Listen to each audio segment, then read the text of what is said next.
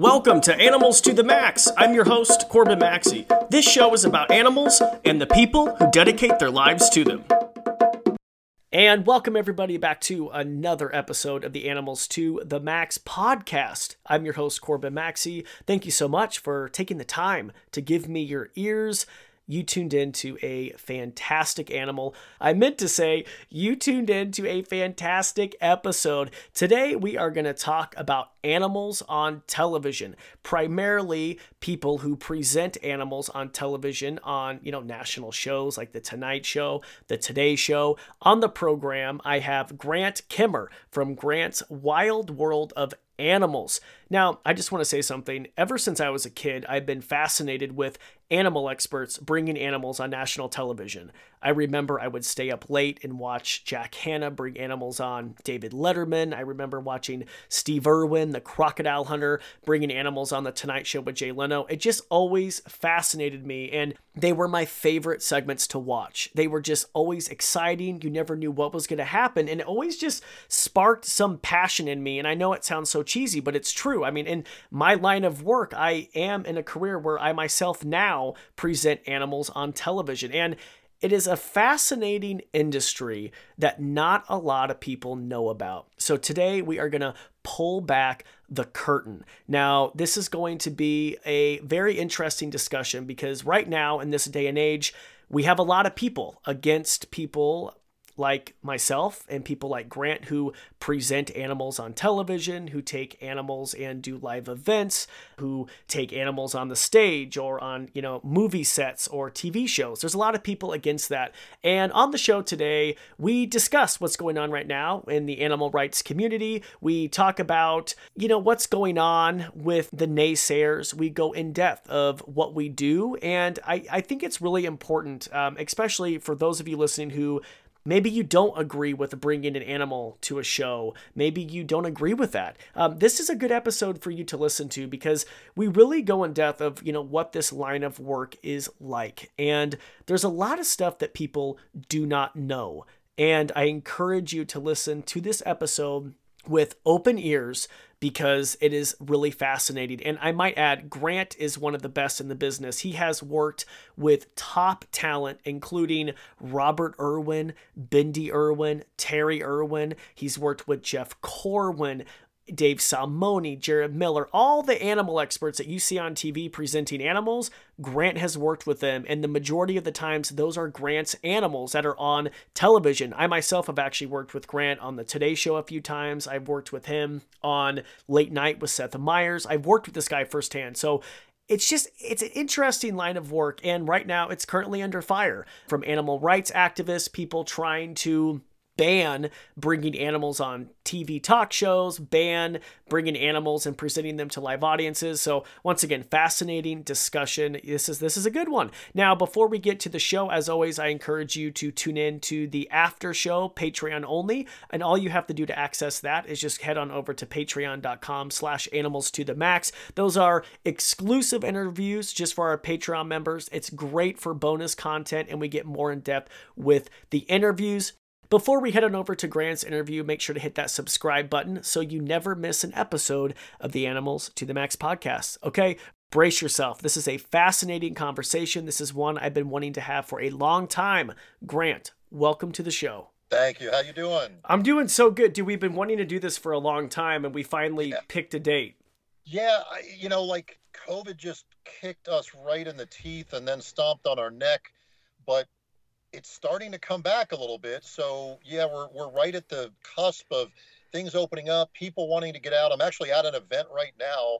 It's an event that I've done for over 20 years. They love us. I, I love the people here, uh, but they canceled, of course, last year, and they were kind of holding their breath to see what kind of response they're going to get. And man, it is just packed, and people are out having a good time, and uh, uh, you know, hopefully it stays that way. Yeah, I'm with you too. I'm so happy our live animal shows here in Idaho have picked up, and I'm telling you what, to be out in front of people again, it's like, dude, I, I can't even explain it. I missed it so much.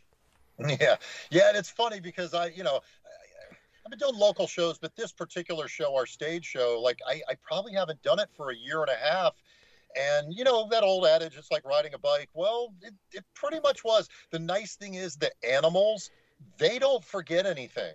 Like you might forget your timing, you might forget like, oh, I'm supposed to be here. They don't. You're looking at the animal like, what are you doing there and why are you doing that? Oh, that's right. That's what you're supposed to be doing. I'm the one that's put up. So. Oh my gosh. So really quick for listeners, tell listeners what you do because it is a very uh, unique. Yeah. It's such a unique occupation, and honestly, I don't think a lot of people know about the behind the scenes work that you do. So just like uh, point blank, when someone says, "Grant, what do you do for a living?" well, it takes a little bit longer to, to, to hit all the bases, but in a nutshell, education outreach but that encompasses production work, movies, television, which can be, you know, scripted film and TV, as well as a lot of the talk shows that you see. Of course, that's how we met. Uh, you do a wonderful job, you know, going on the Today Show and and various shows like that, and that's how we met. Um, so that's an aspect. We do theater shows. We do contract shows for zoos, amusement parks, theme parks, fairs, festivals. Um, and yeah, I mean that. Yeah, that kind of that kind of hits it all. Oh, and then in response to COVID, we started doing private tours at our place too, which is just a, a whole other, you know, area thrown into the mix. Which we wish that we had always done it. It was it was a big mistake on our part not to do it. Uh, the response has been really great, and uh, we really enjoyed it. And we get to use a lot of animals that never leave the property. They're either retired or just you know a big full grown lion or a tiger there's not a whole lot of different things you're going to do with them but now people can come enjoy them yeah and and i would just say so i mean and i remember i mean i mean honestly you've been providing animals and especially east coast i mean i would because you guys yeah. are because your place is in pennsylvania so for new york city so i mean listeners if you've ever seen jack hanna on a talk show um, you've worked with a lot of i mean dave salmoni from animal planet i mean david Mizejewski. i mean a bunch of all the animal talent everybody oh my god hello, Irwins, hello, the biggest names. yeah, I mean, literally, I think the only person I never worked with was Steve. Mm-hmm. Um, I pretty much, I think anyone else you name that is kind of the who's who in the animal world in that in that regard yes i've worked with and you couldn't ask for a better crop of people you're talking people that really care about these animals knowledgeable i mean certain people check more boxes than others. And, and when I say boxes, I look at their animal handling ability, their knowledge of the animal, and their presence. You know, and it's a, it's a rare person that can, you know, check all those boxes. But there's a few out there, and uh, you know, guys like Steve. I mean, they were just the best of the best of the best. You know, like it. When when he went away, it left a huge void in that animal world and that television scene. And I, I meet so many people when I'm doing programs that point to him and his show as what kind of got them to go into biology, zoology. I mean, you just can't discount the importance of these animals on these programs. Yeah, I agree. And by the way, audience, so if you've ever seen Robert Irwin on The Tonight Show, when Robert brings those animals out, those are grants. I mean, I think he almost worked with you exclusively. I know they worked with a couple different places, but they were like, I mean, very rarely did they work with anyone else. It was pretty much you. Well, the way it worked, The Tonight Show is actually the one that reached out to me. And initially, they tried. Uh, uh, what's his name? Uh, his last name's Packer. He's from England. Oh, uh, I can't oh my god, um, Jim Pat. Is it Jim? No, I don't think it's Jim. Kirk? No. Anyway, no, it, it's Chris. It's, Chris. It's, it's Chris. Yeah, yeah, yeah. That's it. So he did a fantastic job, but this was on the heels of another presenter that was very high energy and always amped up and they wanted to tone him down. Uh, Chris Packman, I think his name was Chris. Yeah. Uh, and and I and I and I hope I'm not getting it right because he certainly deserves his due diligence because the guy was fantastic. I mean, he is extremely knowledgeable, does a great job. But they muted him. They were like, "We want to, we want to rein you in. We don't want you going out there being a wild man." And I think they they wrangled him in so hard that, you know, I'm not saying he wanted to swing from the chandeliers on his own, you know, but they they they they they muzzled him so badly because of trying to go and you know do a 180 that I don't think it was received as well. So then I think they went back out and looked. And so when they contacted me, they were like, hey, we got a new guy coming. You know, I'd been working with them, but we got a new guy coming. We can't tell you who it is, though. And I'm like, well, what do you mean you can't tell me who it is? like, you know, I'm gonna need to know who the person is. And like, oh, it's a big secret. I'm like, okay. I'm like, listen, it, it, it, the hell with this. You got to tell me what it is because I need to know who I'm dealing with. And they're like, Robert Irwin. Wow. And I'm like, who the hell's Robert Irwin? like, you know, like, I had no idea. And they're like, Steve's son. And I'm like, oh, like, is that how old is the kid? You know? And at the time, I think he was like 13. And I'm like, why aren't you using Bindi? And they're like, no, no, no. You know, Robert, you know, is he's an old soul in a young man's body, and the kid's incredible. And I, you know, I, I had cautions with it. I told them, I'm like, listen, we're going to have to, you know, put training wheels on these segments until we see what he's capable of.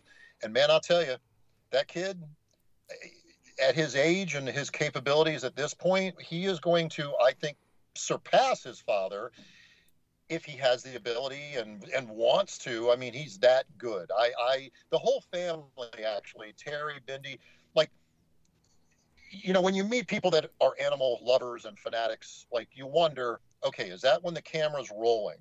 What happens when the camera stops? Because I've seen people that they, they come down a few notches and, you know, maybe not as knowledgeable, but man, I'm telling you, like these people are true believers. Like my first segment, I, I had a red tail boa, which, you know, for guys like you and I and other, you know, people around a lot of animals, you know, it's a real vanilla animal, milk toast, you know, you're, you're not going to, you're not going to, your skirt's not going to get blown up over that, you know? and they were just like, oh my God, that was the most beautiful snake. And I'm standing looking like, nah, this isn't real. These guys are putting this on, but they're not. They just truly love animals. They, they live it, eat it, breathe it. And it was a, it was a real joy to meet them see what they were and and realize like oh they're not just someone that's you know like riding that wave of uh you know steve's celebrity and and and success so fantastic and you know just can't say enough about a guy like robert yeah i have to say that we're i mean you've dealt with a lot of celebrities in this line of work i know that you're not starstruck probably by anybody but were you just a little bit yeah. starstruck by terri irwin because you, you knew who terri was for sure right yeah even bindi and you know, I did a little bit of research on Robert, and at the time, you know, he really hadn't done much other than Australian television. But the, the, Irwin name is like if you're working with animals, I mean, you know, there's guy, you know, Jack Hanna, Jeff Corwin, you know, the Irwins, you know, they're kind of the guys that everyone knows. I mean, we we would do a lot with Jack, and Jack had just this presence about him and I mean, I would see celebrities be like, "Oh my God, Jack Hanna! Like, I want to take a picture with you," and you know, and and Jack was a great, you know, just person to represent the animal world because he was so beloved. I mean, like, you can't you can't dislike the guy. The guy truly loves his fans. I mean, I've seen him literally with food in his mouth and picking his fork up to put another bite in his mouth. Jack was not easy to eat around. He, he eat, you know, we'd call him a hyena. Like he, he, he, he ate like it was his last meal on a, on this planet, you know. He would be eating, and someone would walk up and be like, "Hey, can I get a, you know, can I get an autograph?" I mean, you know, a lot of people would be like, "Oh, you know, my, my mouth's full. I'm busy." He would drop everything. Like his fans met everything. If he didn't have an autograph card with him, he would literally take down their information send them an autograph card. I mean, the guy just, you can't say enough about him.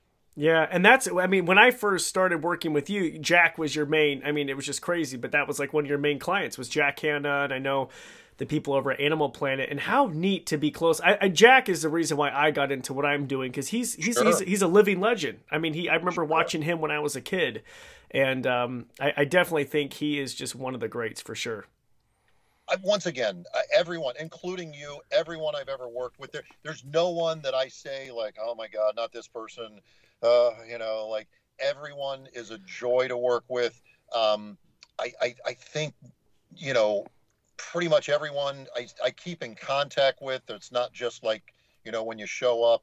I mean, just good, solid people, good, solid people. And, you know, once again, I, I, I worry because, you know, there's not a lot of people filling that void. You know, the you know, we you and I have had the the, the conversations in, in terms of you know animal rights and the, the picture that they paint, which is completely off base. And they've you know they've they've done an excellent job on their end. You know, marketing and and uh, you know the, the the PR where you know the the the the importance is lost on on what we do and uh, I, I I I hope that people kind of see through it. I hope guys like you, because you're a lot younger than me, you know, keep at it, keep pushing forward, because there is no greater teaching tool than these live animals. I've seen it firsthand. I probably have had this conversation with you, but not, you know, it would be great to have it with everyone Yeah. else out there. Yeah. Like, I I have been invited to do shows at the American Museum of Natural History, one of the greatest bastions of knowledge on the planet. And when I do my shows, they typically have other like biologists, zoologists that are there doing their their uh, lab work, you know, that uh, is accompanying their field work. And these are the best of the best, and they're doing cutting edge studies.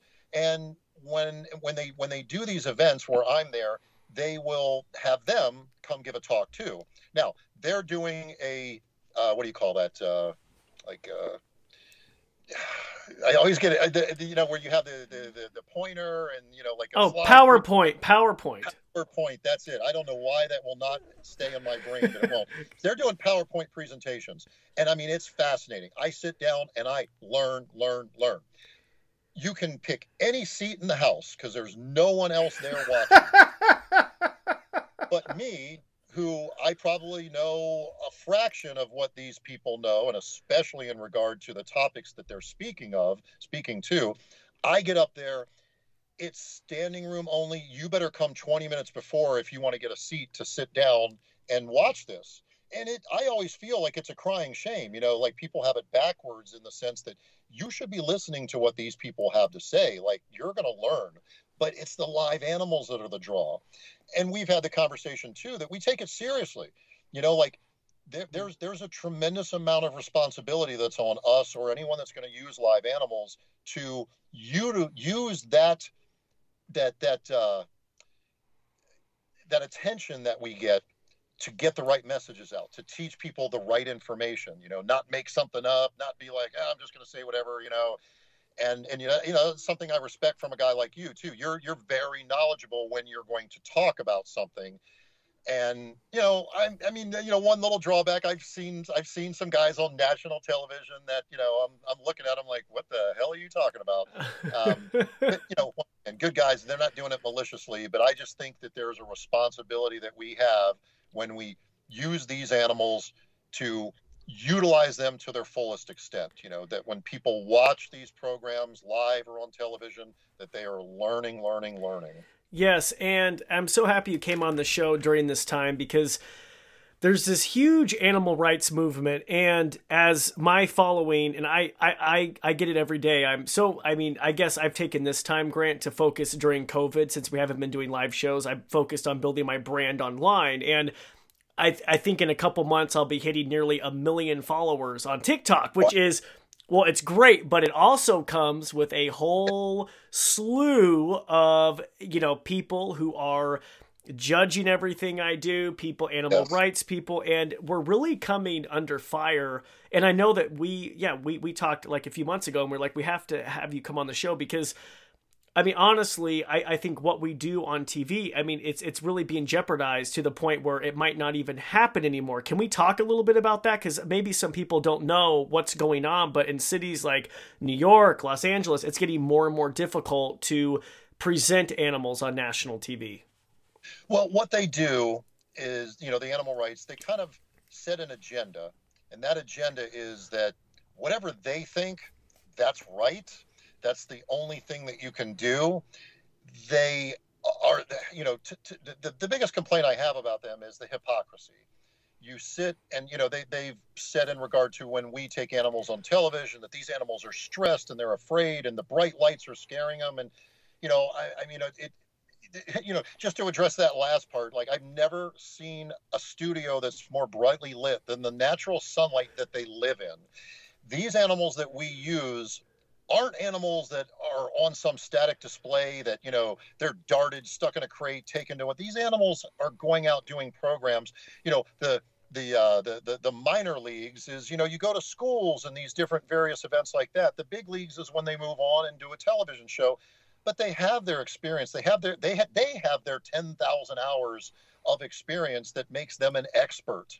And that is right out of the gate huge difference that people don't understand. These animals they they don't they don't get phased by things. You know it, you you can't take an animal that's lived its entire life in the wild or once again on a on an exhibit at a zoo and try and take them on a television set or a movie set or anything like that or a school for that matter but you do it in a way where once again you see that animal. Now animals it's possible like a lot of wild canids they hit an age and you kind of know like they're going to be done at this age. They're fine going out seeing people strangers what, whatever.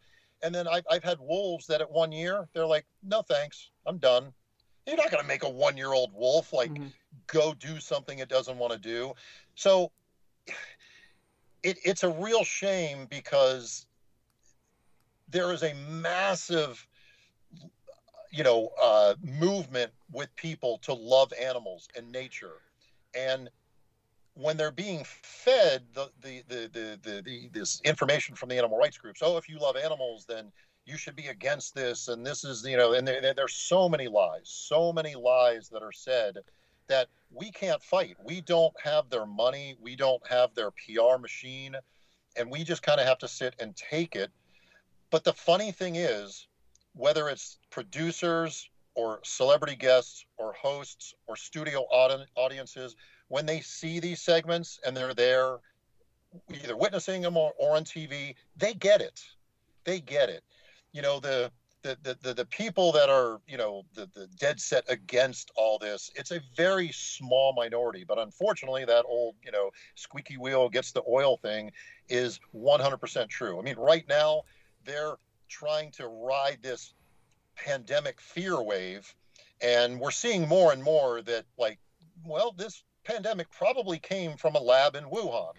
You know, you, you're, you're seeing it in Wall Street Journal, you're seeing it in major publications, and that, you know, they're never going to pay attention to that. They're going to keep pushing the agenda of this came from wild animals, and therefore we have to stop any wild animal from coming in contact with a person. I mean, you know they're they're trying to in many states propose laws that would ban any importation of any animal. Um, and it and it's it, it's completely ludicrous. And and i say if you listen to them and you take what they're saying to its fullest extent that you're gonna you're gonna contract a uh, a disease from an animal well it's not just gonna be like zoo animals. Like if you if you truly believe that, well, you better go out in your yard and, and start exterminating every groundhog, squirrel, deer, raccoon, possum that could possibly come through your yard and you know expose you to some disease. I mean, literally, what would be the difference? And that is wholeheartedly just irresponsible for them to to to, to be you know making these messages. Yeah, and I just, you know, back on to, I mean, and I think a common misconception is maybe, you know, we're taking animals out of the wild or we're making yeah. them, you know, do something that that they don't want to do. As someone who does this on camera, the very last thing, and I'm telling you this, the very last thing I would want to do is bring out a stressed animal on national TV and not only is the animal stressed but it would make me as as an expert look like a complete idiot, inexperienced. Like, it's like, we don't want that. That is not the message we're getting across. And you know this, and this is its whole nother discussion, but it's not as easy as being like, you know what, I think I want a penguin on a show, or you know what, I think I want a sloth, or maybe a cheetah or a leopard.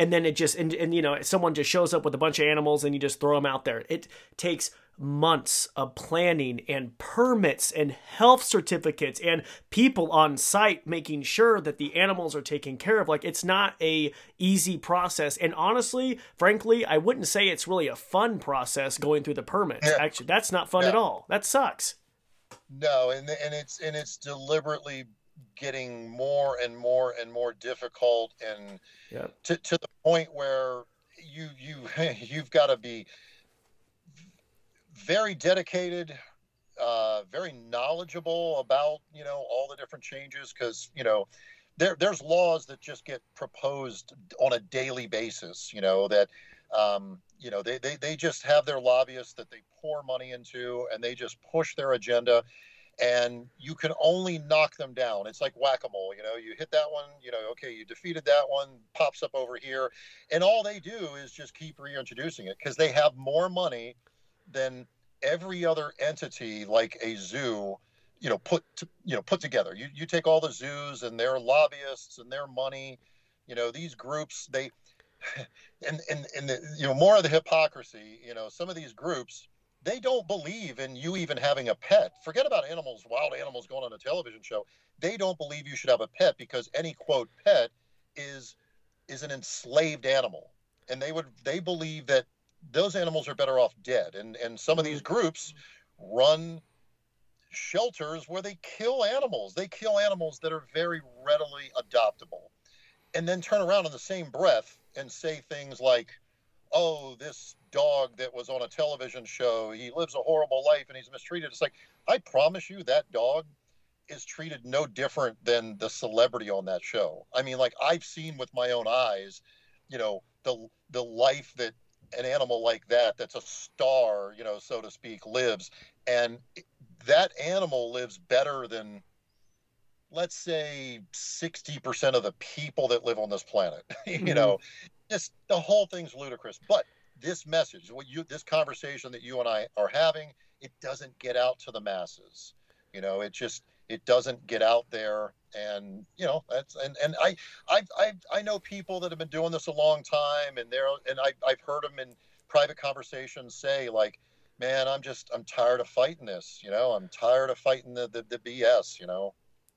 Yeah i got into um man i so i got my start on the tonight show when i was 14 with reptiles which i still have which i feel like reptiles are almost kind of like a safety card i feel like when it comes to like presenting animals on tv i think reptiles and then you know inverts so like you know yeah. spiders tarantula i mean or whatever uh, scorpions i feel like they kind of get a I feel like people kind of overlook them because you know they just don't uh I don't know, hold as much importance to people. But when you start presenting birds, and then when you get into mammals, and my God, when you start presenting cats, it opens up a whole new can of worms. And um, when I worked on the Tonight Show back, I remember I worked with this handler, and he looked at me and said, Corbin, he just said, You're completely effed and he said the actual word, but I won't say this because this, you know. anyway, he said, "You're, you're." He says, "You're completely effed. I'm so happy I'm getting out of this business," and I'll never forget that. And I've continued to go forward, but I sure have. Uh, I've seen what he means because they are making it more and more difficult. And I know you've seen it because I mean, you work with all different types of animals, including, I mean, uh, you know, big cats, and that's one of your expertise. Well, you know, once again, to me, it speaks of hypocrisy and that certain animals like elephants and big cats, you know, rile up this these feelings when I'm with you. I love using animals in presentations that are hated, misunderstood, misrepresented, you know, like where people have this feeling that they're going to tear your throat out and, you know, drink your blood. And, you know, the funny thing is, you know, like the cats, for instance, you know, the mammals, the cute furry stuff, they're a lot of times they're the stuff that pose a danger, you know, especially a captive animal you're working with, where the inverts, the reptiles, they're pretty straightforward and you know, I, I see people where, let's say you're doing a presentation and you have a snake and they're like, you know, they get up, they leave, they're like, I, I literally think you could chop the snake's head off and you'd get a round of applause. But mm. you, you know, have a cat, any, you know, any, any cute furry thing like that. And oh my God, you, you know, like immediately, you know, the, the, it's like, is, is that animal taken care of? And, you know, it's like, why do you only care about this? Mm. Like that reptile, that invert, is just as important, you know. And if if you want to live a life on this planet where you don't hurt anything, and and to me, like if you're a quote animal rights person, you have to be all in. You got to be a vegan. You can't have a pet, and you better not drive a car because yep. I'm I guarantee you, you're going to hit hit countless insects. And why are they a lesser life form than a tiger? You better not live in anything bigger than a shoebox because I don't care how small your carbon footprint is, whatever it is, is at the expense of another living thing on this planet. In other words, our planet is designed that there are prey, there are predators. Yes, we're an empathetic, caring, sensitive, intelligent species that has the ability to go above and beyond, but we're an animal. That's something that drives me crazy. Like we're an animal, no different. I'm no different than a dog, a cat, a tiger, or whatever. I function with the same things. I, I'm probably a slight bit smarter than a ferret, you know, but not a lot. I'm not disparaging ferrets, you know. But in other words, like I'm an animal. I touch something hot, my reaction is to pull away without thinking. Same as probably every other living creature on this planet. People make too much of it. That oh my God, you know, I'm a person, and I don't, you know, like I'm not saying that you know you should club something over the head just just to just for the fun of it, but you know, you live on a planet where you, as a human, are an omnivore. There's nothing wrong with eating other animals. It, it it's fantastic if they're raised humanely, and everything we can do from an ethical standpoint to do the right thing is there. But you know, you, you have these groups that are so swung in the other direction, they literally want to incarcerate people who are not vegan. And I'm not making that up. That is a that that is a, a mantra from a group that's supported by one of the biggest animal rights groups. And and if you don't believe me, and quite frankly, I didn't believe it when I first heard it, but it's out there. Literally, they want a department, a separate department within the Department of Justice to arrest and incarcerate people who are not vegan. Yeah, we uh a kind of a ridiculous story that hit home here in Idaho is we have a famous road near where I live called Chicken Dinner Road. And a couple a couple uh, years ago it made national headlines cuz PETA contacted I believe our mayor and wanted to get that road changed to Chicken Road and not Chicken Dinner Road and they made this big stink about it. It actually put Idaho on the map for a second, and everyone got a laugh at PETA going after this with Chicken Dinner Road. And it, it's a famous old country road, and it just has there's, there's there's an amazing story behind why it's called Chicken Dinner Road. And in the back of my mind, I'm thinking, you know, they put all this effort and all this money into this PR campaign to try to change our road in Idaho, Chicken Dinner Road to Chicken Road. Why could right. that money not have gone to conservation, to animals Absolutely. being poached, to animals? I mean, like it is. I, and I feel like this too, Grant. There's like I feel like in some people's minds, there's this utopia of this amazing wild place where all the animals live. Everything's beautiful. There's green grass. There's waterfalls, and it's like a lot of these people like have never been to Africa. Like I've been there. I've seen that it's not what you see on National Geographic. It's not it is horrific what's going yeah. on with our animals. So when we're wasting resources on changing the name of Chicken Dinner Road or I can't even believe about you know them wanting to maybe uh, put people in jail who eat meat. You know, some of those groups, not all of them. I just feel like their resources could be used to actually save habitat. Like, what about saving habitat? Agree 100%. You know, I mean, you, know, even even zoos have to kind of take a step back at times, and I've I've heard the conversation is held sometimes. You know, you you look at the big zoos and like they're multi multi million dollar exhibits, and it it's absolutely important, a necessity to me for people to be able to see these animals firsthand. But you know, there's there's no there's no you know meat on the bone that we could have like left there to go to conservation. You know we couldn't have like shaved a million dollars off this 20 million dollar exhibit to put it to that you know i mean like i work on an infinitely smaller budget than a big zoo.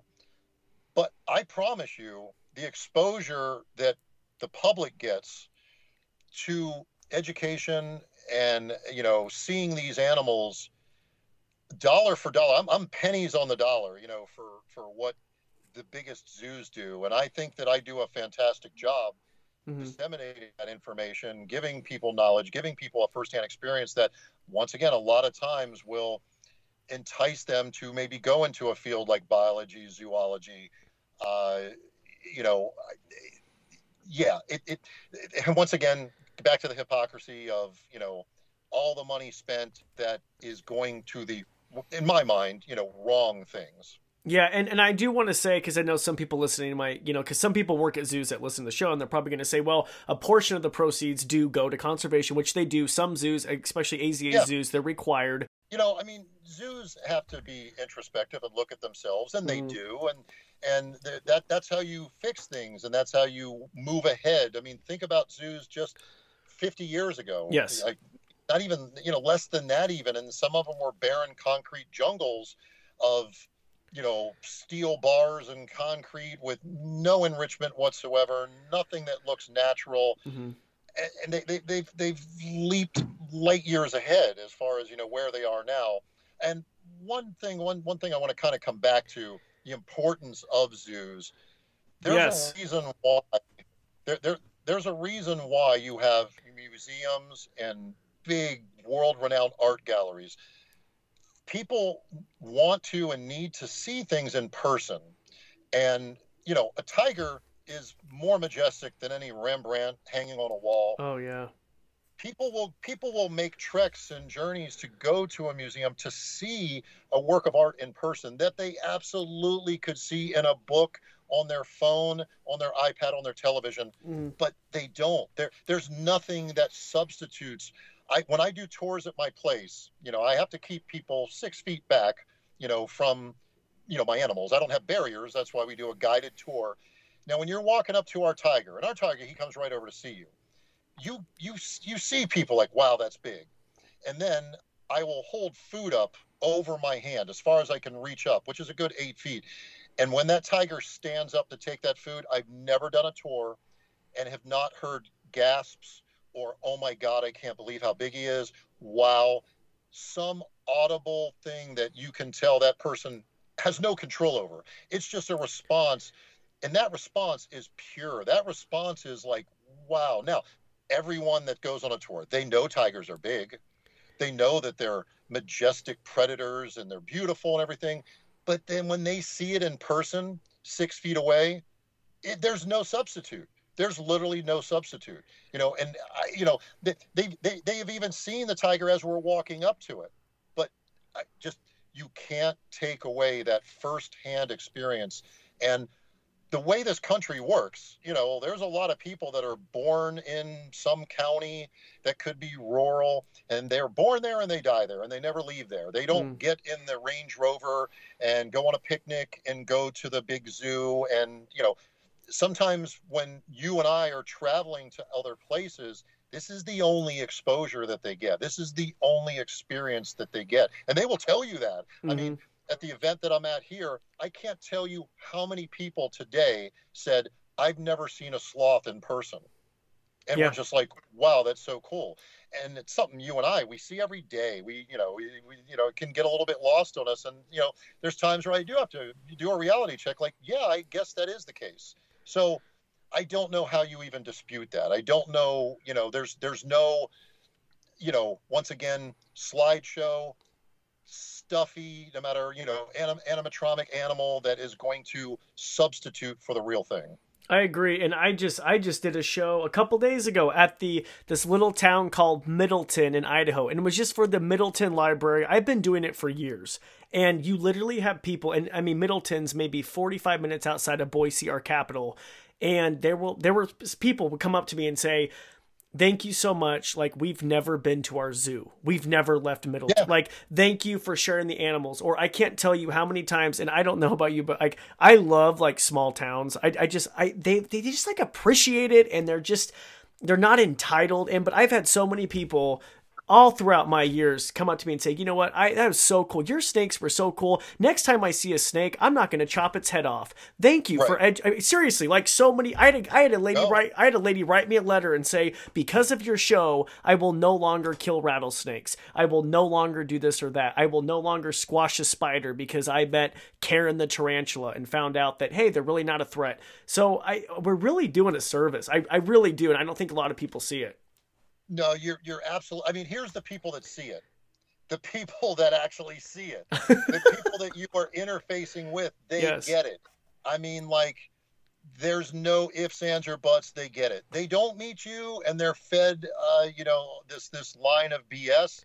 There's nothing that stops them from buying into that. But I'll tell you, like when you, if I've got to do it one person at a time and hit every, you know, hit what, what are we up to now? 350 million people in the U.S. If I got to go door to door and do a presentation for every one of those people, you know, I, I don't know if I can pull that off with the time I have left on this planet, but I'm willing to give it a try because when people see it firsthand, uh, you know, someone that has common sense about them sees the importance, sees what you're doing, that it's not exploitation or any of the other you know catchphrases that you know that th- that these groups want to paint it with. It, it's incredibly important, and I, I want to come back to what you said.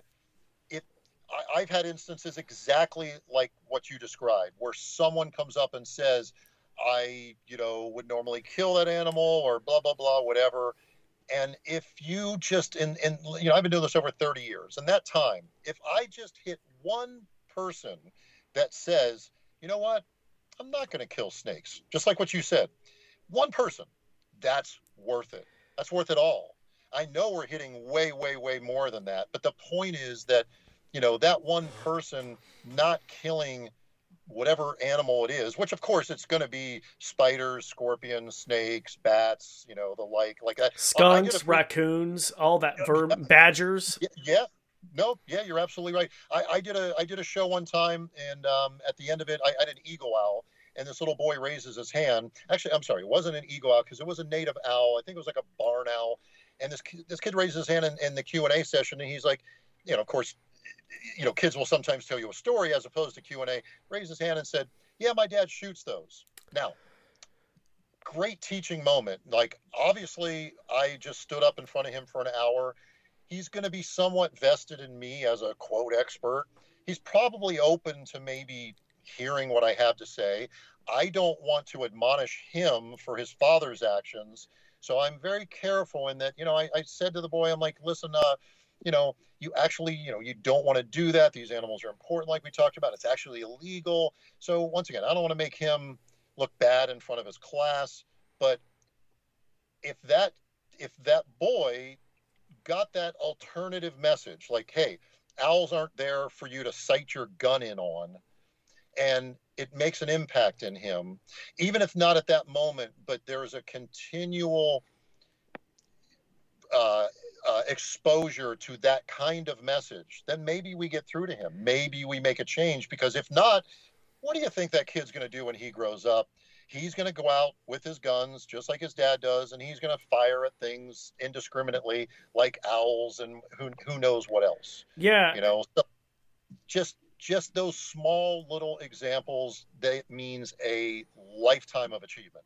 I think so, and I'm sure you hit him. Like, I mean, I would have hit him with the fact like they can eat, a, you know, eat a thousand mice a year, and like I'm sure you did all that whole thing, you know, just in getting people trying to, you know, sh- you know, sh- share with them that animals do have a benefit. But I think it's so important what we do. One of my favorite animals I ever took on the Today Show was, and it's such a simple animal, but we don't have them here in Idaho. Are opossums, and my favorite, yeah. I love putting the talking points because it's like this opossum could eat, you know, I think it's like five or six thousand ticks in a single yeah. season.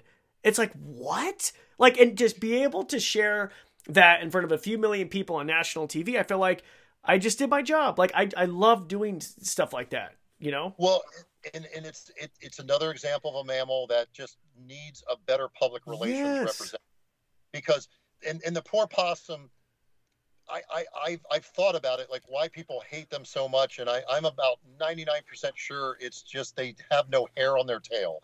If the poor things would just get a hair transplant on their tail so they didn't look like a mouse or a rat, I think it would do wonders for possums as a species. Of course, that's not going to happen. I love possums. Um, I love having them in our programs because there's so much to talk about with them, and that that's the hallmark of a good presenter. It's not you don't need to have a pink elephant you know, to draw attention and, and hold people's attention. A good, a, a, you know, a good presenter can take a possum, which I, I think there's so much to talk about with I possum. So I, cool. I think I think a loaded animal. So, you know, I'm talking about if you have an animal that most people aren't even going to look at because it's not big and sexy and it's not the meanest and strongest and, you know, most endangered, but you can take it and make it interesting. That is a good presenter. That's what everyone needs to shoot for. You don't have to have you know, once again, you know, you know, yeah, the pink elephant, you know, yeah, whatever, whatever, whatever is placed in front of you, you need to make it the most interesting animal on the planet. I think so. And back onto what we are talking about, you know, some of these animal rights people, I'll, I'll never forget. I did.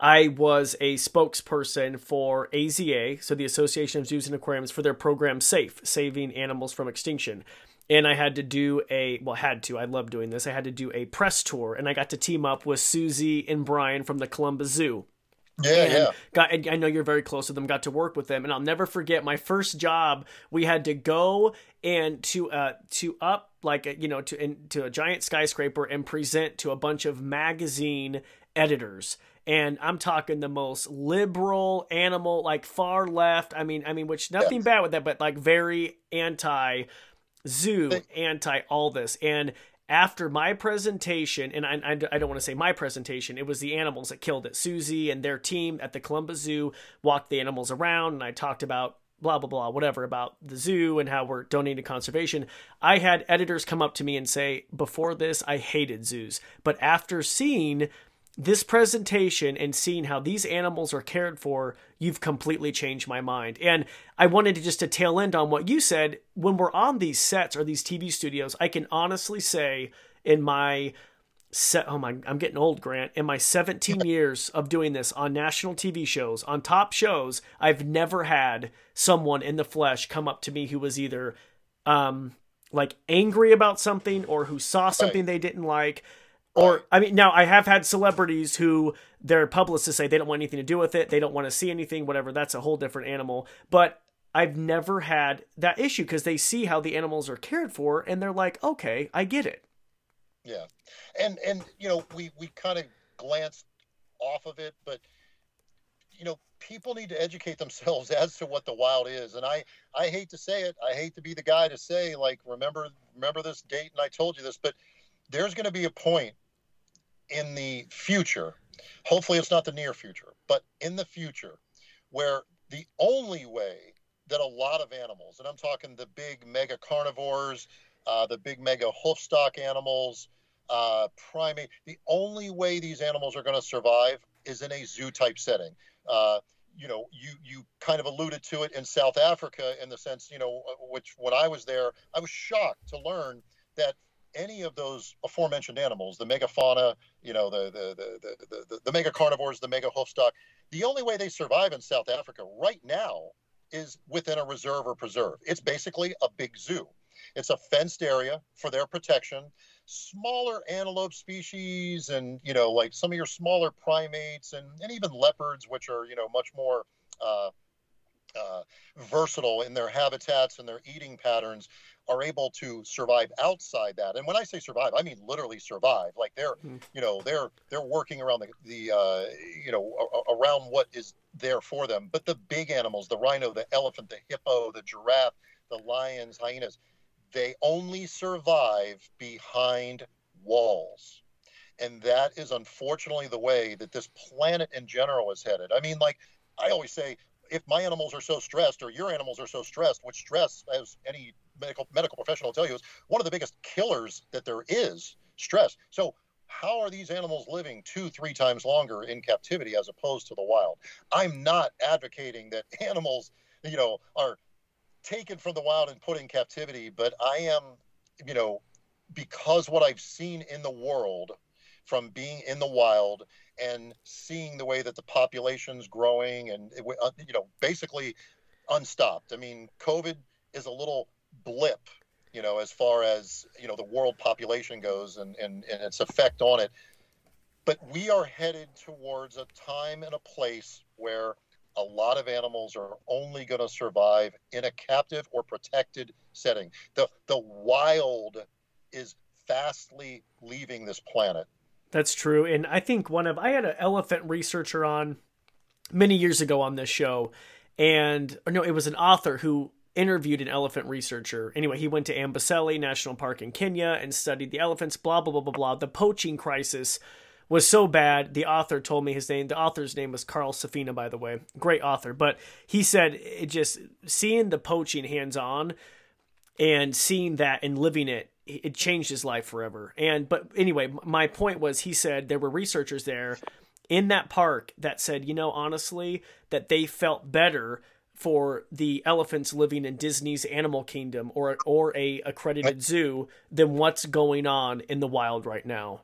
And he just it's unfortunate, yeah. It is. And I think in a perfect world, and I get this too, I mean, the majority of like my following is coming because I have two rescued alligators. They live in this big alligator house and I mean, I will tell people point blank, you know, people say this isn't the wild, they need this and that. And it's like, I get it. In a perfect world, like I get it. They would be out in the Everglades and they I wouldn't have to be spending every dime I make on trying to heat this stupid building. and like, you know what I mean? And like, I'm serious though. Like in a perfect world, Absolutely. I get it. It's not a perfect world. They had nowhere to go. And this is this is what we did and we did a great job. And so anyway, I'm going on a tangent, but I'm sure you could understand. It's just um, the wild isn't what it is and it's not uh, no, you know. It, it never it never was. It never was the utopia that people think of it as. It's fraught with hardship and disease and natural disasters and predation and intraspecies aggression. I mean, you name it. At every turn, if you're a wild animal, you know, I, I, I often think to myself, okay, I'm stranded in the wild. What do I drink? Like, let's say there's water available to me. Let's say it even looks like a beautiful mountain stream. That thing is loaded with bacteria and, uh, I mean, it's just everything you could imagine. Like, and, and, people say, well, you know, animals they they're they're they're designed to deal with it. Yeah, if they've got all the makings to be, you know, once again, survival of the fittest. And even with that, they're not going to live the life, the longevity that a lot of these captive animals are going to live. So the wild has never been this place that is just this utopia of running through daisy fields but it, it but every every decade we're seeing a extreme market turn in you know just the, just the pure degra- uh, degradation of these habitats of these living spaces. There's very few places in the world. I mean i got to go to the galapagos islands and i would say that is one of the very few examples where you don't see man's impact. Now uh, there was wholesale you know uh, introduction of invasive species uh, reworking, you know, the land, you know, like just robbing water, uh, you know, wholesale killing of animals, uh, you know, up until, you know, recent history, that kind of stuff went on. You know, now it, it, it's, it's this world treasure and all the efforts that are going into it are, are keeping it what it is. But that's a massive undertaking and that and, and that's a relatively small amount of land when you when you pile the galapagos up together as a whole so we don't have the ability, the resources to do what we're doing in the Galapagos all over the world.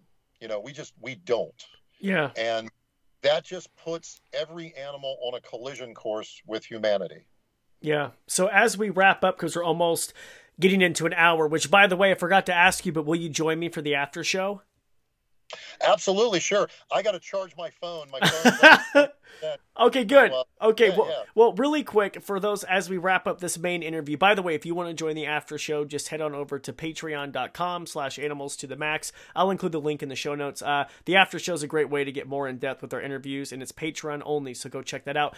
Grant, what do you see the future of what we do, bringing animals on TV? Where is it headed? Is there hope for us to still being able to uh, go on these shows and inspire people, or is it looking bad? We are the Japanese soldiers that are hiding out on the islands long after the war is over, not knowing that the war is over, continuing the fight. So it doesn't get any more dire than that, quite honestly. Um, I it, it it saddens me, but I think that with the way that things work in the world at times, you know, you have this cancel culture going on right now. Yes. And it got so bad that now you're seeing a pushback. Now you're seeing people are like, come on, this is too much. And I, I think there's going to come a day where if all this stuff is eradicated, someone will pick up the mantle and it will be like a reinvention of fire. People are going to be like, oh my God, this is incredible. Going to be such an interest. I mean, don't get me wrong.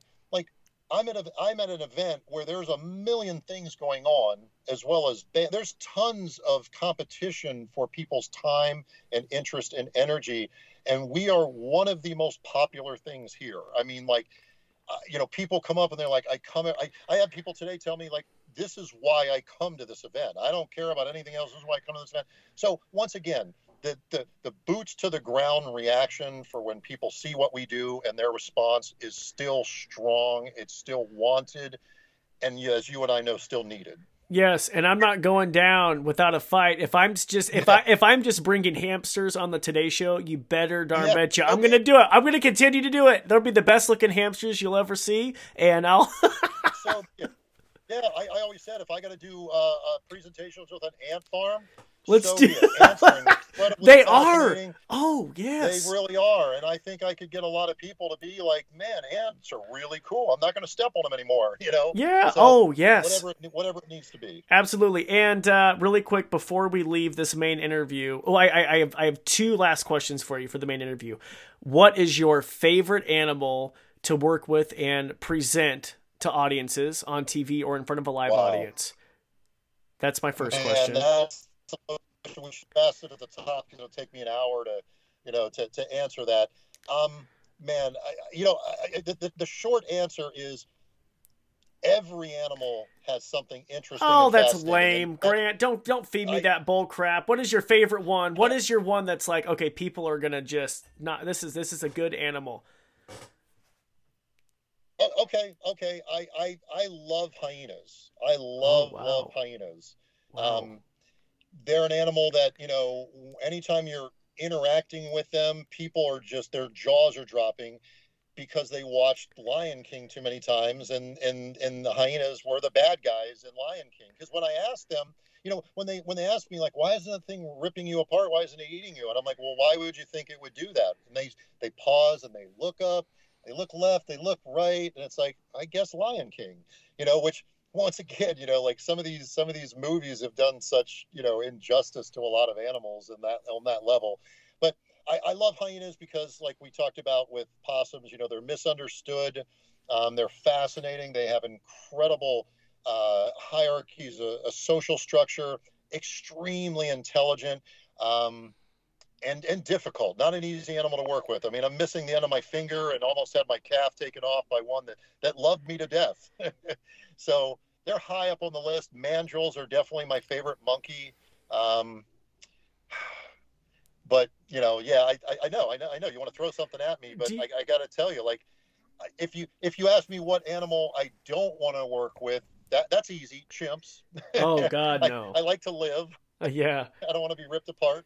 Um, but outside of that, man, I mean, I'm a beekeeper. I'm a marine aquarist. I'm a master falconer. You know, I there's not a bridge that I wouldn't cross to work with an animal. What do you do? You have a striped hyena? I did. They they they passed on of old age. You know, Uh-huh. they're not a very long-lived animal. The the spotteds are much longer lived. My my spotteds right now are on loan to uh, Southwick Zoo in Massachusetts, and boy, they got to be pushing close to 20 now. Um, Wow. Spotted hyena or striped hyenas are they only their lifespan's only about half what a spotted uh, yeah what a spotted is. So I did have striped. I I uh, I would love to work with the whole hyena clan. You know, like the, The the, brown? wolf and the brown, but those are those are very difficult animals to come by. But my, my wife and I were just talking, and now that we're doing these, you know, guided tours, we want to get back to hyenas, you know, because I just I, I love talking about them. I love seeing people's reactions. You know, they're so vocal, and the sounds they make are fascinating. And when you do see the relationship that you can have with them, albeit extremely dangerous, it blows people's minds, blows them away.